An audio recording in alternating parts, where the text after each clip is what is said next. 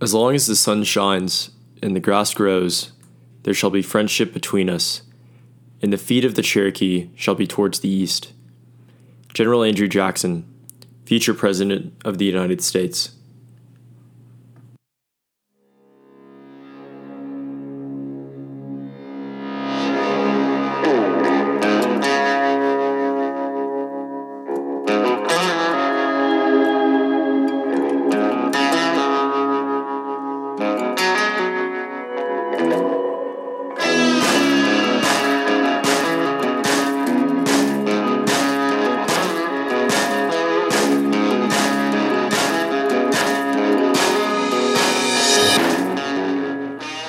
Good morning, everybody, and welcome to this week's episode of the America of America podcast. As always, I'm Will Milam, and if you remember from last week, we touched on the beginning of the 2006 OU football season, which means that this week we're moving back into Cherokee removal.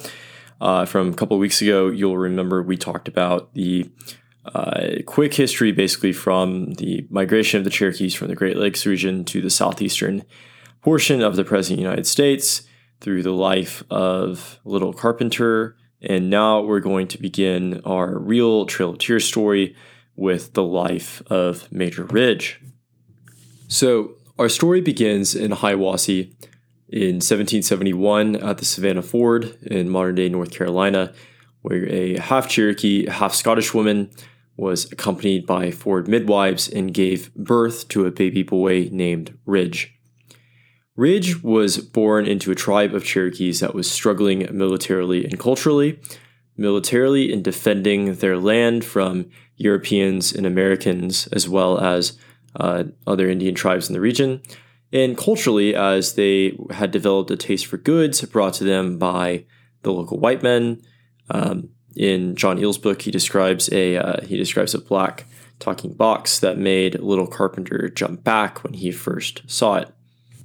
Ridge's diet would be the standard diet of late 18th century Cherokees, uh, living on beans, bread, which was made from a mixture of beans and corn, corn itself, and meat where it could be procured.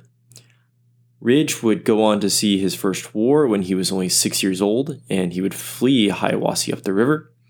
And it was then when he first met Little Carpenter, Attakullakulla from a couple weeks ago when he came, Attakullakulla came to see Ridge's father. By age 10, Ridge would not only get to see his first true horrors of war, but also the follies of treaties entitled to be treaties of perpetual love, peace, and friendship. And it is at this point when Ridge is 10 years old that Ehle goes out of his way, and we shall do as we will also do here, to describe one of the most famous cultural uh, exports of the Cherokee, especially to American culture, of the stickball game. Uh, the stickball game is the predecessor of the modern American sport lacrosse. And the stickball game is played by 18th century Cherokees, would include a game against villages who would play each other from up to 100 to 1,000 players, and the goals would range from 500 yards to several miles apart. And the game would include, eh, if you can imagine lacrosse played with a stick, but the same kind of goal to get the ball to the other team's goal and to score and to have more goals than the other team. These games, though, would most famously be accompanied by pregame rituals similar to those as the rituals for war. That is to say, the Cherokee takes stickball very seriously. Having covered the most important cultural export, we're now going to jump ahead a couple years to Ridge and what are now known as the Cherokee American Wars. So when Ridge was 17, Chief Oldtassel was shot and killed by a white man named Kirk, and the Cherokee responded by performing a war dance. And Ridge and 20 men from his village joined 200 other Cherokee to go to war against the white men. The first engagement came when American soldiers were picking apples in a Cherokee orchard when they heard the war whoops of the Cherokee, and Ridge in that engagement would scalp his first white man, as, according to Ehle, the Indians would go on to mutilate the bodies of the dead and dying whites in the ambush. Dragging Canoe, uh, who deserves his own episode outright, even though we don't have time in this uh, in this bit of history to do so. Uh, the Cherokee war chief, Dragging Canoe, would assemble an army and task itself with chasing the U.S. forces and raiding American settlements, which they did quite effectively. Ridge would attack a station held by a man named John Gillespie, and Ridge's men killed all the white men in that fort and or station and took the women and children prisoner. It was here that an internal debate broke out about what to do with the captured women and children. Some of the younger, more bellicose men thought that they should all be executed, reasoning that the Americans would do the same to them. A man named John Watts in Cherokee called Old Tassel, the nephew, or uh, Young Tassel, excuse me. John Watts was the nephew of Old Tassel, the chief whose assassination started the war in the first place, uh, was the first to demand restraint, which apparently saved the lives of the captives. And though the war campaign was successful for the Cherokees up to this point, an American colonel named John Sevier would mount a surprise attack in which some 145 Cherokees would be killed. And after seven months of fighting, Ridge would return home a seasoned warrior with more white men's scalps than his father possessed. But Ridge would be returning to a village that was ravaged by smallpox, a disease that the shamans were unable to counter with their magic. In elsewhere, there was more diplomatic trouble brewing, where uh, there was a 16 year old boy named Joseph Brown traveling with his family to land issued to them by the federal United States government, where they were met with a part by a party of Cherokee and Creek Indians under the flag of truce, but the Indians would take Joseph Brown's family prisoner. They were transported in a boat where the family was being held in the stern of the boat, and where a young man, it is unknown if the young man was Creek or Cherokee, grabbed Joseph's arm. This was thought to have been, by historians, an act of jest. But Joseph's father intervened in an act to try to protect his son, with which the young man responded by cutting off Joseph's father's head while his back was turned. The boy was taken to two men afterwards. Uh, one was a white man named Turnbridge, and the other was the Cherokee chief James Vann. Remember the name James Vann. James Vann's going to be an important name as this story goes on. But back to the story of Joseph Brown. The white man, Turnbridge, took Joseph back to his house, where Joseph learned that his entire party had been killed up to that point. A debate soon went out to the community, uh, believing that if Joseph were to be left alive, he might tell of the massacre and thus risk reprisal.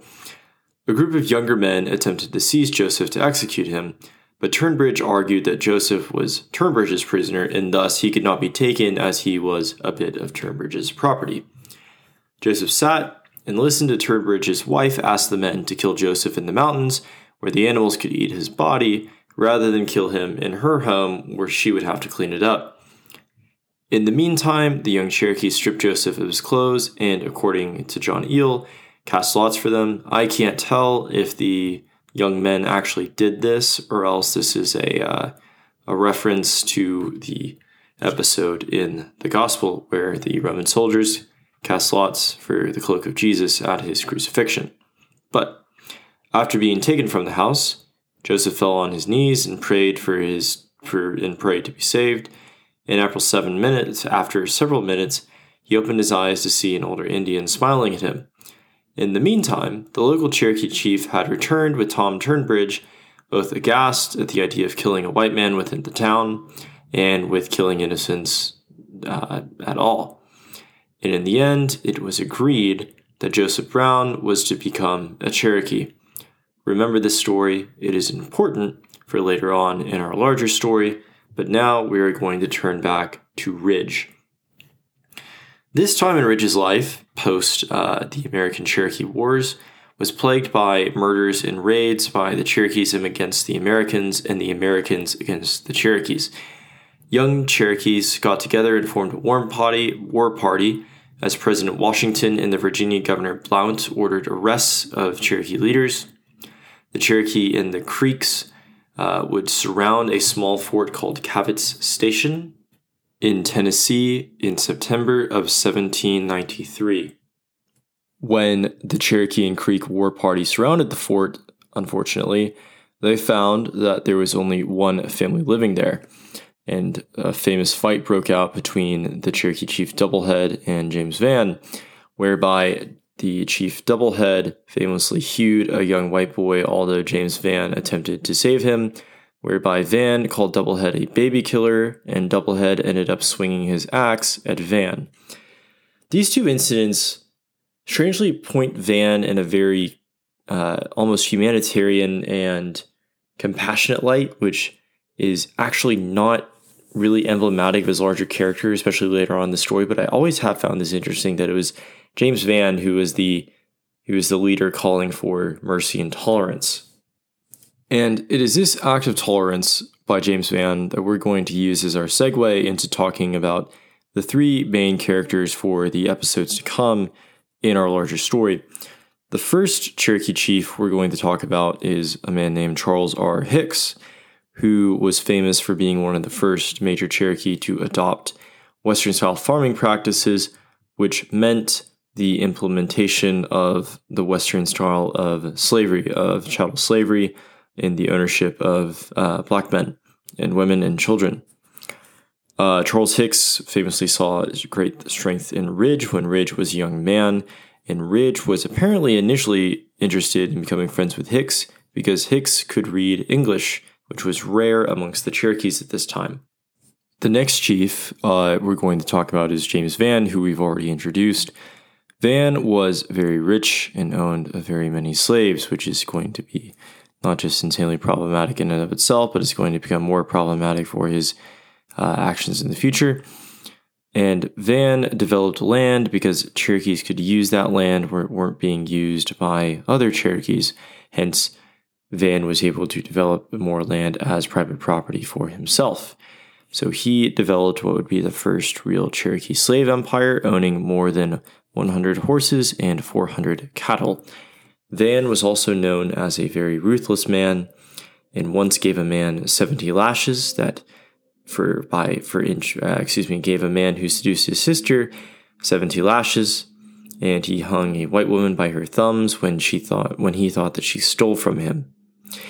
But he was against doublehead as we remember from the attack on Cavett station where doublehead ended up swinging his axe at james vann.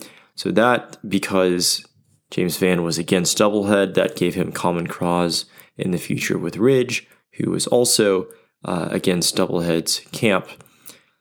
And then Ridge at this time, uh, if you remember, the attack in uh, Cavett Station was in 1793.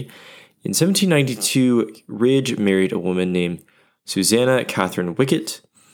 And also, it was at this time in his life when Ridge, still as a very young man, began to take politics seriously.